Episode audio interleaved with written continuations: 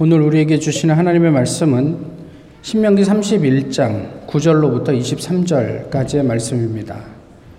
구약 성경 신명기 31장 9절로부터 23절까지의 말씀입니다.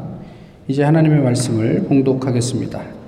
또 모세가 율법을 써서 여호와의 언약궤를 매는 레위 자손 제사장들과 이스라엘 모든 장로에게 주고 모세가 그들에게 명령하여 이르기를 매 7년 끝에 곧 면제년의 초막절에 온 이스라엘이 내 하나님 여호와 앞 그가 택하신 곳에 모일 때에 이 율법을 낭독하여 온 이스라엘에게 듣게 할지니 곧 백성의 남녀와 어린아이와 내 성읍 안에 거류하는 타국인을 모으고 그들에게 듣고 배우고 내 하나님 여호와를 경외하며 이 율법의 모든 말씀을 지켜 행하게 하고 또 너희가 요단을 건너가서 차지할 땅에 거주할 동안에 이 말씀을 알지 못하는 그들의 자녀에게 듣고 어, 하나, 내 하나님 여호와 경외하기를 배우게 할지니라. 여호와께서 모세에게 이르시되 내가 죽을 기한이 가까웠으니 여호수아를 불러서 함께 회막으로 나아오라. 내가 그에게 명령을 내리리라. 모세와 여호수아가 나아가서 회막에 서니 여호와께서 구름 기둥 가운데서 장막에 나타나시고 구름 기둥은 장막 문 위에 머물러 있더라. 또 여호와께서 모세에게 이르시되 너는 내 조상과 함께 누우려니와 이 백성은 그 땅으로 들어가 음란히 그 땅의 이방 신들을 따르며 일어날 것이요 나를 버리고 내가 그들과 맺은 언약을 어길 것이라. 내가 그들에게 진노하여 그들을 버리며 내 얼굴을 숨겨 그들에게 보이지 않게 할 것인즉 그들이 삼킴을 당하여 허다한 재앙과 환란이 그들에게 임할 그때에 그들이 말하기를 이 재앙이 우리에게 내림은 우리 하나님이 우리 가운데 계시지 않은 까닭이니 까닭이 아니냐 할 것이라. 또 그들이 돌이켜 다른 신들을 따르는 모든 악행으로 말미암아 내가 그때 반드시 내 얼굴을 숨기리라. 그러므로 이제 너희는 이 노래를 써서 이스라엘 자손들에게 가르쳐 그들의 입으로 부르게 하여 이 노래로 나를 위하여 이스라엘 자손들에게 증거가 되게 하라. 내가 그들의 조상들에게 맹세한 바 젖과 끓이 흐르는 땅으로 그들을 인도하여 드린 후에 그들이 먹어 배부르고 살찌면 돌이켜 다른 신들을 섬기며 나를 멸시하여 내 언약을 어기리니 그들이 수많은 재앙과 환란을 당할 때에 그들의 자손이 부르기를 잊지 아니한 이 노래가 그들 앞에 증인처럼 되리라. 나는 내가 맹세한 땅으로 그들을 인도하여 드리기 전 오늘 나는 그들이 생각하는 바를 아노라. 그러므로 모세가 그날 이 노래를 써서 이스라엘 자손들에게 가르쳤더라. 여호와께서 또 눈의 아들 여호수아에게 명령하여 이르시되 너는 이스라엘 자손들을 인도하여 내가 그들에게 맹세한 땅으로 들어가게 하리니 강하고 담대하라. 내가 너와 함께 하리라 하시니라. 아멘. 아, 중세 이탈리아에 이러한 풍자시가 있습니다. 한번 읽어 드릴게요. 돈이 사람의 모든 죄악을 숨겨주고, 돈이 남들의 부러움을 사게 하고, 돈이 매력적인 여자를 대령하고, 돈이 영혼을 천국으로 보내주고 돈이 보잘 것 없는 사람을 고상하게 만들고 돈이 원수를 땅에 쓰러뜨리지. 그러니 돈이 없으면 패가 망신이요. 세상 만사 돈으로 돌아가지. 돈만 있으면 천국도 갈 수 있으니 현명한 자들이여 돈을 쌓아라. 누군가 아, 우리에게 이런 이야기를 한다면 당신은 앞으로 돈만 쫓으며 살게 될 것입니다. 어떻게 받아들이시겠어요? 뭐 이렇게 좀 인격적으로 좀 기분 나쁜 일이 될 수 있을지 모르겠습니다. 근데 이런 건 어떻습니까? 당신은 앞으로 좋은 직장을 찾아 옮겨 다니며 살게 될 것입니다. 뭐 이런 건 좀 괜찮습니까?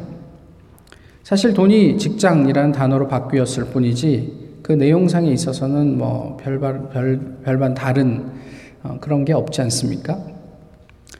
아, 신명기는 이제까지 율법 에서 다루지 않은 중요한 신학을 담고 있습니다. 그러니까 출애굽기에서 하나님께서 이스라엘에게 법을 주실 때에 표현한 것과는 다르게 신명기에서는 독특한 신학이 있는데 그게 뭐냐면 중앙 성소 사상이에요. 이제 뭐 신학적인 용어로 그런 건데 이제 그 신명기에 나와 있는 반복되는 표현으로 보면 내가 택한 곳에서 이런 거죠. 그 이전까지는 어디서든 하나님을 제사하고 예배할 수 있었는 있었는데 신명기에서는 그런 표현이 반복적으로 나오는 거예요. 내가 지정한 곳에서, 내가 택한 곳에서 너에게 나, 너희가 나에게 제물을 드려야 할 것이다. 뭐 이런 이야기인 거죠. 그래서 신명기, 신명기 전반부에는 하나님께서 이제까지 이스라엘을 어떻게 인도하셨는지 이런 것들을 표현하면서 언급하면서 그 하나님이 말씀하신 계명을 준수하라고 요구하는 반면 오늘 본문이 들어있는 이 뒤쪽으로 오면 그, 그, 그 율법에 대한 순종과 불순종의 결과를 보여주면서 하나님께서 이스라엘을 향해서 간곡하게 부탁을 하고 있는 내용들을 담고 있습니다.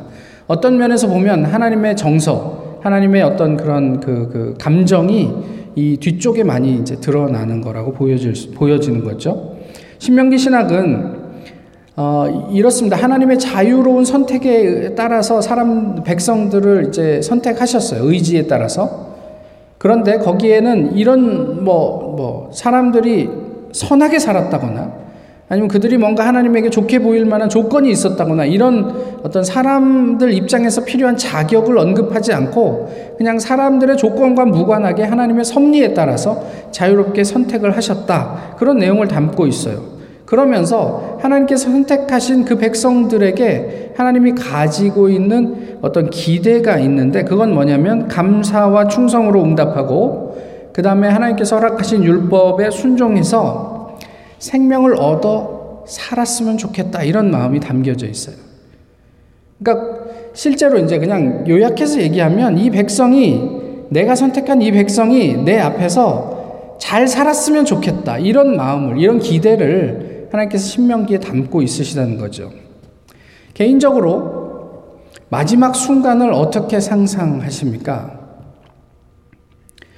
어, 많은 경우에는 아주 장엄하고 때로는 낭만적이고 또 아름다운 마지막을 생각을 하죠.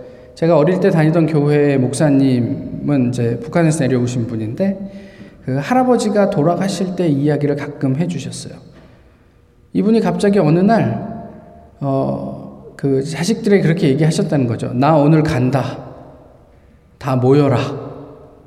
그래서 뭐 유언하시고 점심 드시고 주무시다가 하나님의 부름을 받으셨대요. 근데 그런 이야기를 들으면 저희는 무슨 생각을 하죠? 와, 멋있다. 예, 나도 저렇게 죽을 수 있으면 정말 좋겠다. 내가 죽을 그날을 알아서 뭔가 느껴가지고 나 오늘 하나님 부르실 것 같으니까 다 모여봐. 그래서 너는 이렇게 살고 너는 이렇게 살고 잘 살다가 우리 나중에 천국에서 만나자. 얼마나 좋습니까? 그죠? 그런 생각들을 했었습니다. 그날 이태원에 있던 청년 가운데 어느 누구도 자신의 죽음을 생각한 사람은 없었을 거예요. 그렇게 우리의 종말은 성경이 말씀하신 대로 도적처럼 부지불식간에 갑자기 우리 앞에 닥치게 됩니다. 대부분의 경우는 그렇게 되더라는 거죠. 어떤 유언을 남기고 싶으신지 모르겠어요. 저희가 언제 죽을지 몰라요. 예, 나올 때는 순서가 있어도 갈 때는 순서가 없다고 어떻게 우리가 그 종말을 맞이하게 될지 몰라요. 그냥 낭만적으로만 생각할 게 아니라 그럼 우리가 마지막 순간에 내 주변에 있는 사랑하는 사람 또 기타 다른 분들에게 어떤 이야기를 남기고 싶으시냔 말이에요. 왜 이런 이야기를 하냐면 오늘 본문이 바로 그 모세의 유언이기 때문에 그렇습니다. 이 유언을 남기는 모세의 심경은 어땠을까 싶어요. 유언의 내용을 보면 모세의 기분을 좀 짐작할 수 있는데요. 29절에 뭐라고 되어 있냐면 너희가 앞으로 재앙을 당하게 될 것이다. 아, 기분이 별로 좋지 않았을 것 같아요. 제가 마지막 유언을 하는 그 순간에 저희 아이들에게 너희 앞으로 재앙을 당하게 될 거야. 이 기분 좋은 유언이겠습니까? 자식들에게? 뭐 이런 거죠. 하나님께서 말씀하시기를 이 백성이 여호수아의 인도 아래 가나안에 들어가면 하나님보다는 이방 신들을 더 좋아하고 그들을 섬기게 될 것이다. 이런 말씀을 모세에게 주셨어요. 지금 40년 동안 하나님만 바라보자고 모세가 열심히 열심히 이스라엘 백성들을 훈련시키고 하나님의 인도하심에 따라서 하나님께서 약속하신 가나안 땅을 목전에 두고 있는데 하나님께서 모세에게 주신 마지막 말씀은 이 백성이 가나안에 들어가서 나 말고 다른 신을 섬기게 될 것이야 라는 말씀을 주셨단 말이에요. 기분 참 기분 참 좋지 않지 않았겠습니까? 다른 한편으로는요, 하나님 왜 이렇게 피케할까 싶기도 해요. 아, 그냥 마지막 가는 사람한테, 백성들한테 좋은 이야기 해주고, 복을 빌어주고, 그렇지만 너희가 하나님을 온전히 섬겨야 한다. 이렇게 좀 얘기해주고 가면 좀 좋아요. 근데 뭐 이렇게 직설적입니까? 너희가 이방신을 섬기게 될 것이고 그것 때문에 너희는 앞으로 재앙을 당하게 될 거야. 라고 이야기를 하고 가라니 참 하나님께서 좀 더 친절하실 수는 없을까 하는 아쉬움도 오늘 본문을 통해서 어, 보게 됩니다. 그런데 27절을 보시면은 그 우리가 알 수 있는 것들이 있어요. 무엇이냐면 이 지금까지 이스라엘이 그랬어요. 어, 눈앞에서 하나님의 현존이 보이는데 이스라엘은 자기에게 지금 자기가 경험하고 있는 어떤 결핍 때문에 끊임없이 하나님을 원망했더라는 거죠. 이제 출애굽을 막 하고 나서 엄청난 기적 가운데 출애굽을 했잖아요. 그러면 하나님만 의지하고 하나님에게 기도할 법한데 지금 홍해가에 가로막혀서 앞으로 갈 수도 없고 뒤에는 애국 군대가 쫓아오니까 뒤로 나갈 수도 없는 그 상황에서 하나님은 불기둥을 이스라엘 진의 뒤쪽으로 옮기셔서 애국 군대가 이스라엘 진에 접근하지 못하도록 그 모든 것들을 막아주고 있는 그 상황에서 내가 앞으로 나아갈 수 없다라는 그 두려움 때문에 이스라엘 사람들은 모세를 향해서 하나님을 향해서 원망하기 시작하더라고요. 그리고 그 홍해의 바닥을 걸어서 홍해를 건너 애국 군대로부터 자유로워졌을 때 그 다음에는 어떤 일들이 생기죠? 그 놀라운 하나님의 역사 때문에 감사하고 찬송합니까? 아니요. 그 다음에 물이 없어서, 먹을 게 없어서 끊임없이 하나님을 원망하고 하나님 앞에 뭔가 이렇게 거역하고 뭐 이런 일들을 계속 일삼았단 말이에요. 이스라엘은 늘 그렇게 하나님을 거역하고 실망하고 하나님에게 그리고 하나님을 향해 원망을 했던 사람들이에요. 근데 그게 1세대가 그랬단 말이에요. 하나님의 역사를 실제로 경험한 1세대가 뭔가 자기에게 조금만 안 좋은 일이 있으면 하나님부터 찾아서 하나님을 원망하기 시작했더라는 거죠. 그러면 가나안에 들어간 후 다음 세대는 어떻게 되겠는가 하는 거죠. 그때로부터 수천 년 후 오늘을 사는 우리는 또 어떻습니까? 우리가 하나님 앞에서 어떤 모습으로 존재하고 있는가 하는 거죠. 우리에게 하나님은 오늘 본문의 말씀과 다른 이야기를 하실까요? 아니면 본문과 동일한 이야기들을 하시게 될까요?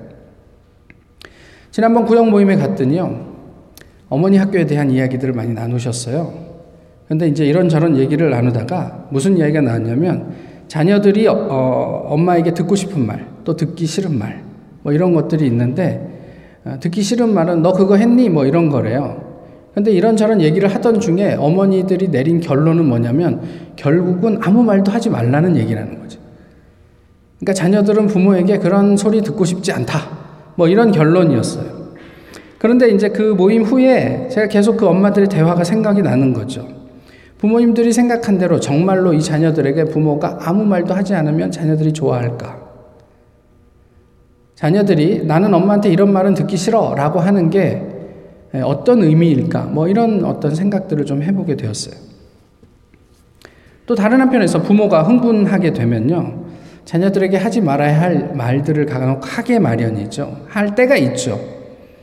뭐, 그 중에 이제 뭐가 있다면, 너 그렇게 할 거면 그냥 너 혼자 살아. 뭐, 나랑 같이 사냐? 그냥 나가서 살아. 뭐, 이런 거 말이에요.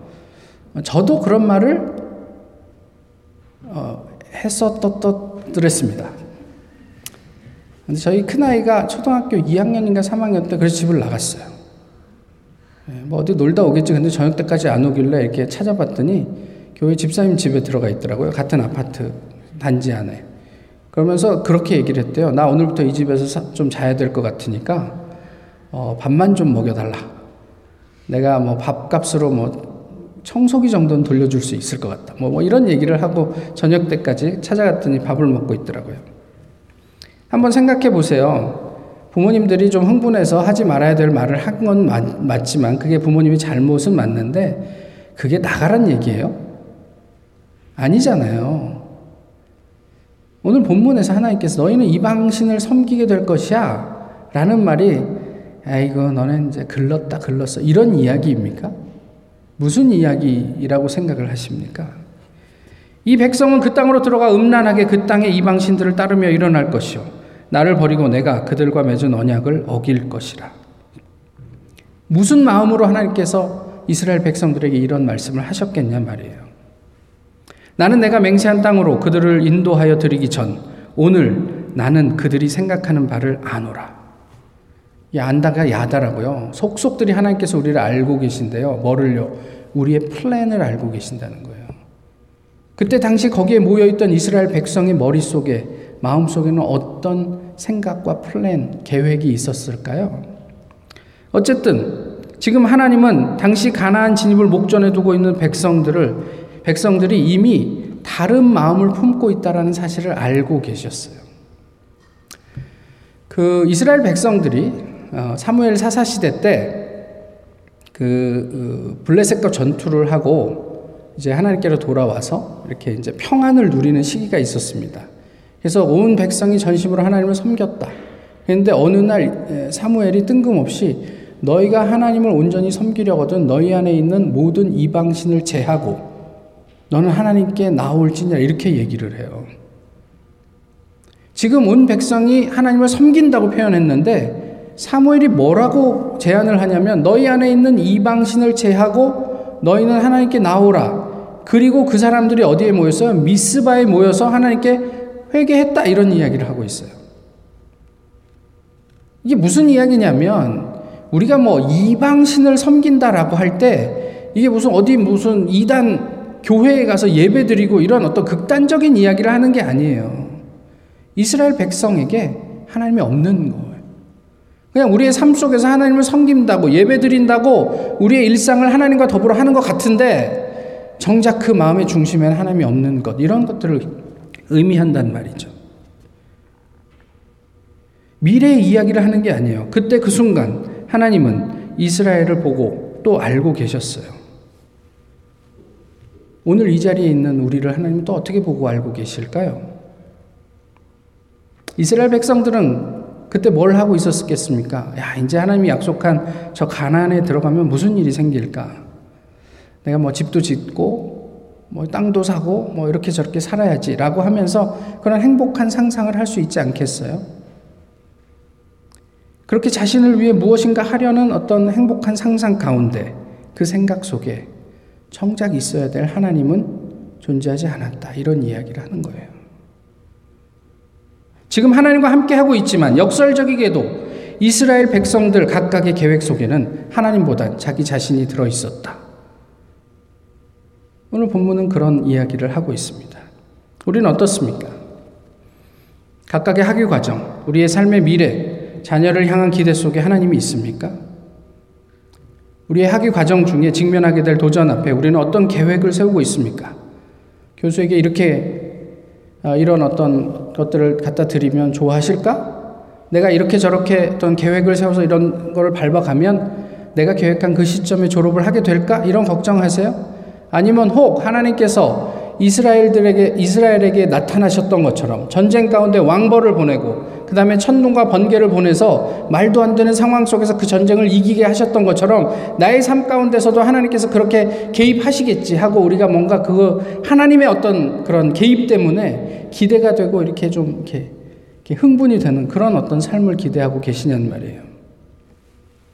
지금 당장요, 우리가, 우리의 어떤 계획 속에 하나님의 입고 없고가 지금 당장에는 별로 크게 달라 보이지 않지만, 나를 위한 나의 생각은 종국에는 우리가 우리로 하여금 하나님을 떠나 살게 할 것이다. 라는 이야기를 오늘 본문이 우리에게 전해주고 있어요.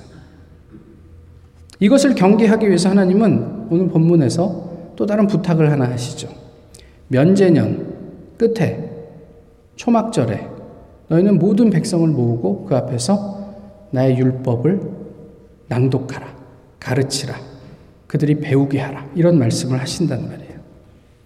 우상을 섬길 거라고 얘기를 하지 마시든지, 말씀을 읽으라고 하지를 마시든지, 근데 우 상을 섬길 거라고, 라고 얘기를 하면서 기분도 나쁜데, 또는 나중에 이제 말씀을 읽어야 한다고 얘기를 하시는 건 왜 그러셨을까?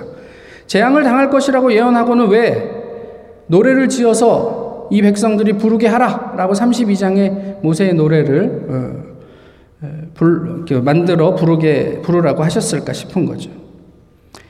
아, 이것은 하나님 부디 말씀 속에서 하나님을 잊지 않고 온전히 그 전능자 하나님을 지향해 줄 것을 기대하고 당부하신 게 아닌가 싶은 거예요.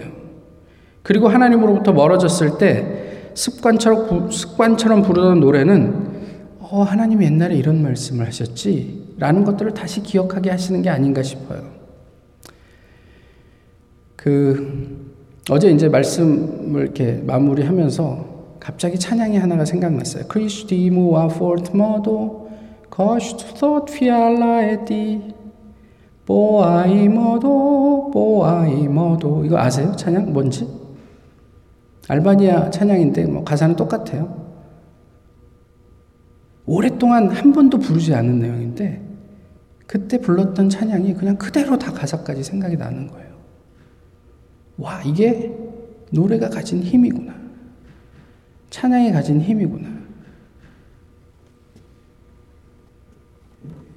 이것이 백성을 지키고 싶은 하나님의 심모원리였어요. 깊은 꾀와 멀리 내다보는 생각이었단 말이죠. 요한복음 2장 24절 25절에서 예수는 그의 몸을 그들에게 의탁하지 아니하셨으니 이는 친히 모든 사람을 아심이요 또 사람에 대하여 누구의 증언도 받으실 필요가 없었으니 이는 그가 친히 사람의 속에 있는 것을 아셨습니다. 예수님도 아셨대요. 그래서 사람에게 뭐 이렇게 의지하거나 기대하지 않으셨대요. 원래 우리는 그랬습니다. 오늘 본문의 표현대로 우리는 반항하고 교만했어요. 우리 스스로 어떻게 살아야 할까요? 가난에 들어가는 게 전부가 아니에요. 우리의 태생이 반항하고 교만하는 사람, 그런 존재였단 말이에요. 이제 하나님께서 그것을 어떻게 극복할 수 있을지에 대한 이야기들을 하는 거죠. 그러면서 면제년 끝에 초막절에 하나님의 말씀을 읽고 배워야 한다. 그게 꼭 그때만 7년에 한 번씩만 하라는 이야기이겠어요?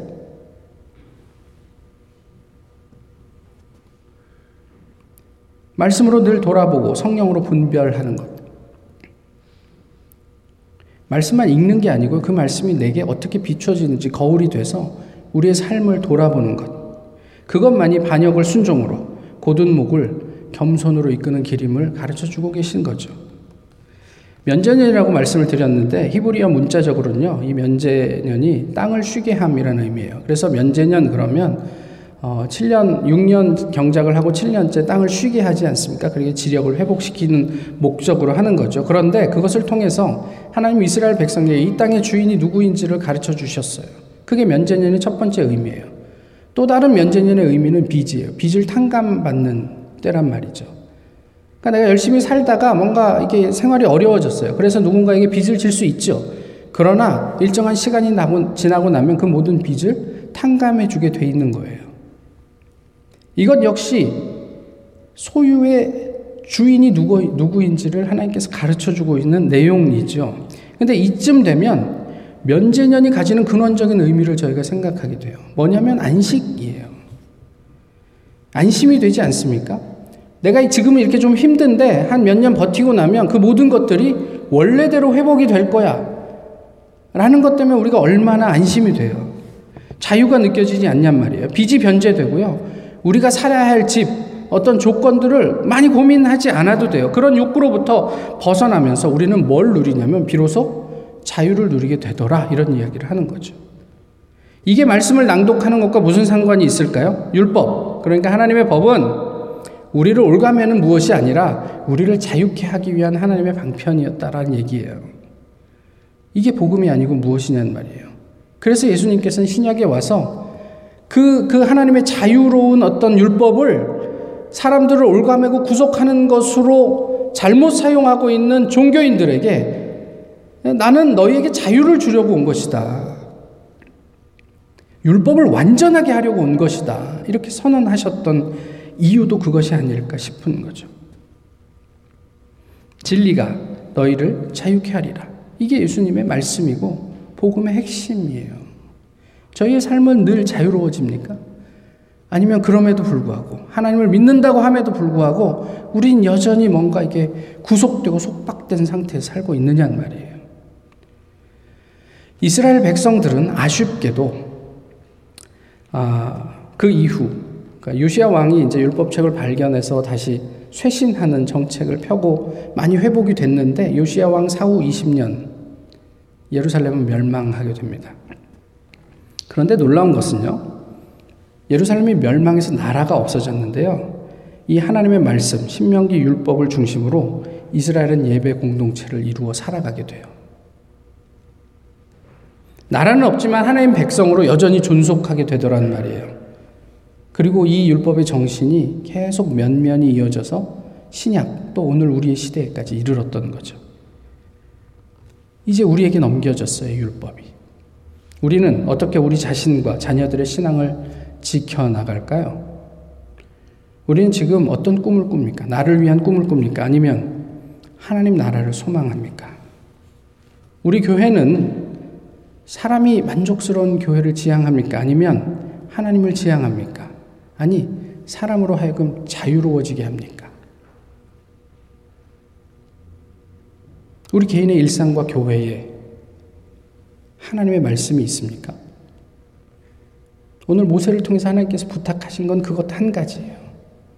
늘 이 백성이 말씀을 배우고 깨닫게 하라. 하나님의 말씀과 함께 하게 하라. 그리고 32장에 노래를 지어 부르게 하라. 이렇게 말씀하셨어요. 하나님의 신모원녀.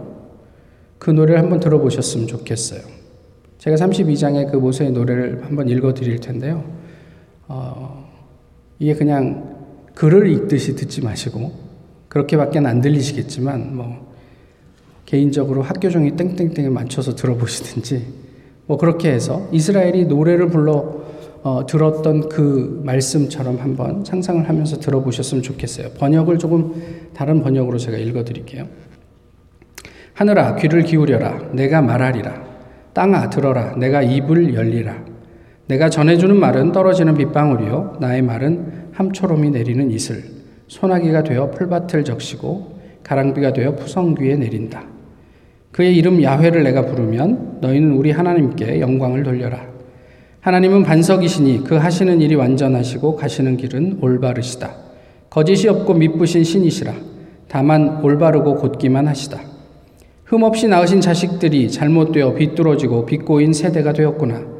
너희가 어찌 야훼께 이럴 수 있느냐? 이 어리석은 것들아, 미련한 것들아. 그가 너희를 있게 하신 너희 아버지가 아니시냐? 너희를 만들고 붙들어 주시는 이가 아니시냐? 아득한 옛날을 회상해 보아라. 선조 대대로 지나온 세월을 더듬어 보아라. 너희 아비에게 물어보아라. 그가 가르쳐 주리라. 노인들에게 물어보아라. 그들이 일러 주리라. 지존하신 이께서 만방에 땅을 나누어 주시고 인류를 갈라 흩으실 때 신들의 수요만큼 경계를 그으시고 민족들을 내셨지만 야곱이 야훼의 몫이 되고 이스라엘이 그가 차지한 유산이 되었다. 야곱을 만나신 것은 광야에서였다. 스산한 울음소리만이 들려오는 빈 들판에서 만나 감싸주시고 키워주시며 당신의 눈동자처럼 아껴주셨다. 독수리가 보금자리를 흔들어 놓고 파닥거리며 떨어지는 새끼를 향해 날아내려와 날개를 펼쳐 받아 올리고 그 죽지로 업어 나르듯 야훼 홀로 그를 인도해 주실 때 어느 다른 신이 그와 함께 하였더냐 산등성이를 타게 하여 주시며 밭에서 나오는 오곡을 먹게 하여 주시고 바위에서 흘러내리는 꿀을 먹이시며 돌 틈에서 흘러내리는 기름을 마시게 해 주셨다. 엉긴 우유의 양유 거기에다 어린 수디양의 살진 고기를 먹게 해 주셨다.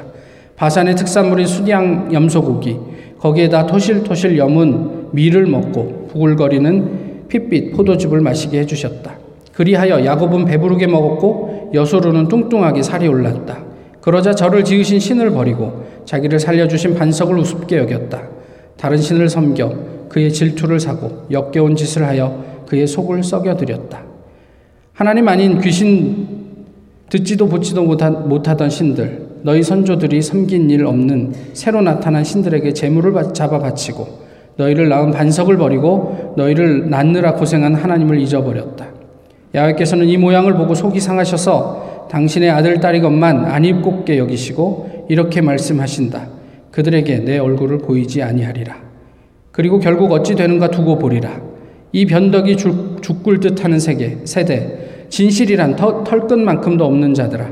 신 아닌 것을 모시어 내 질투심을 터뜨리고 허수아비를 섬겨 내 속을 썩여 주었으니 나 또한 사람이라, 사람이라고 할 수 없는 것들을 돌봐주어 그들로 하여금 질투를 하게 하고 무지한 민족을 돌봐주어 그들의 속을 썩여주리라. 나의 노여움에서 충견, 충견하는 불꽃이 저 밑 황천에까지 타 들어가며 땅을 그 소출째 삼켜버리고 맷뿌리까지 사르리라. 내가 온갖 재앙을 그들에게 퍼붓고 나에게 있는 화살을 모두 쏘아 굶겨 죽이고 열병과 연병으로 쓰러지게 하리라. 짐승의 이빨에 씹어 먹히고 땅 위를 기는 뱀의 독사에 죽게 하리라. 밖에서는 한 식구가 칼에 맞아 죽는 모습을 보고 안에서 또한 몸서리 쳐지는 일을 당할 뿐 장정도 처녀도 젖먹이도 노인도 같은 꼴을 당하리라. 내가 그들을 이렇게 박살내어 사람들의 기억에서 지워버리리라. 마음 먹었지만 원수들이 설치는 것이 마음에 걸렸다. 그들을 못살게 구는 자들이 뭣도 모르고 저희의 주먹이 억센 것이지 야훼가 이 모든 일을 한 것은 아니라고 하며 으스대게 할 수는 없었다. 이 생각 없는 민족, 철없는 것들, 조금이라도 셈이 슬기로웠더라면 알아차렸을 터인데 저희들이 장차 어찌 될는지 깨달았을 터인데 그들의 반석이 그들을 팔지 않으셨다면 야훼께서 그들을 넘겨주시지 않으셨다면 어떻게 혼자서 천명을 몰아내고 둘이서 만명을 쫓아낼 수 있었으랴. 그들의 반석이 우리의 반석과 다르다는 것쯤은 우리의 원수들도 알 터이다. 그들의 포도는 소돔의 포도나무에서 잘 나온 것, 고모라 벌판에서 옮겨온 것이라. 포도알마다 독이 들어 있어 쓰지 않은 송이가 없다. 그 포도주는 바다뱀 독사요, 독이요, 독사의 무서운 독이다. 그렇다. 이것은 내가 숨겨둔 것, 봉에서 내 창고에 보관해 둔 것이 아닌가. 보복하고 안갚, 안갚음할 그날까지 그들이 비틀걸음을 걸음을 칠 그때까지 이제 그들이 망할 날이 오고야 말았다. 예정되었던 일이 닥쳐왔다. 당신의 백성이 매인 자건 매이지 않은 자건 모두를 모두들 맥이 풀어진 것을 보시고 당신의 종들이 불쌍해지셔서 야훼께서는 당신 백성의 재판을 맡고 나서시어 선고하신다. 그들이 숨었던 반석, 그들의 신들은 어디 갔느냐? 그들이 바치는 제물의 기름기를 받아 먹고 제주로 바치는 포도주를 받아 마시더니 이제 일어나 너희를 도와달라고 하여라. 너희를 숨겨주는 피난처가 되어달라고 하여라. 이제 알아라. 내가 바로 그다. 나 외에는 신이 없다. 죽이는 것도 나요. 살리는 것도 나며 찌르는 것도 나요. 고쳐주는 것도 나다. 내 손에 잡은 것을 빼낼 자 없다. 내가 손을 하늘로 들고 맹세한다. 내가 영원히 살아있는 한 서술이 퍼렇게 칼날을 세워 재판에 손을 대어 원수들에게 보복하리라. 나를 미워하는 자에게는 안갚음하리라. 내 화살은 피를 마셔 취하고 내 칼은 고기를 먹어 배부르리라. 전사자와 포도들의 포로들의 피로 취하고 헝클어진 적의 머리로 배부르리라. 너희 만민들아 그의 백성을 찬양하여라. 그가 당신의 종들의 피를 갚아 주시리라. 당신의 원수들에게 보복하시고 당신의 백성이 사는 땅을 깨끗하게 해 주시리라. 하나님의 심정이 느껴지십니까? 제발, 제발, 다른 신이 아니라 나를 의지하고 나와 함께 갔으면 좋겠다는 하나님의 피 끓는 마음이 느껴지시냔 말이에요. 성경은 이렇게 계속 말씀하십니다. 모세는 눈의 아들 여호수아와 함께 백성들에게 가서 이 노래를 한마디도 빼지 않고 그들에게 들려주었다. 이렇게 모세는 모든 말을 온 이스라엘 사람, 사람에게 들려주고 나서 그들에게 일렀다. 너희는 내가 오늘 다짐해 두는 이 모든 말을 마음에 간직해 두어라. 이 법에 있는 한 조목 한 조목을 성심껏 지키고, 지키라고 너희 후손에게 일러주어라. 이것은 빈말이 아니다. 너희의 생명이다. 이 말씀을 따라야 이제 요단강을 건너가서 차지하려는 땅에서 너희가 오래 살리라. 이것이 너희의 생명이다. 하나님의 말씀이 우리와 우리 교회의 생명입니다. 기도하겠습니다. 귀하신 주님, 오늘 주님 앞에 예배하게 하심을 감사합니다. 우리에게 허락해 주신 귀한 하나님의 말씀 가운데 우리에게 들려주시는 대로 우리의 삶 속에 하나님과 더불어 깊이 교제하며 동행하게 하옵소서. 모쪼록 우리의 모든 계획과 생각 속에 하나님이 있기를 소망합니다. 하나님과 더불어 이 세상 가운데 하나님 우리를 보내신 그 이유를 충족하며 감사함으로 순종하며 우리의 삶을 우리의 생명을 살아가게 하옵소서. 예수님 이름으로 기도하옵나이다. 아멘. 찬송가 310장 함께 부르시겠습니다.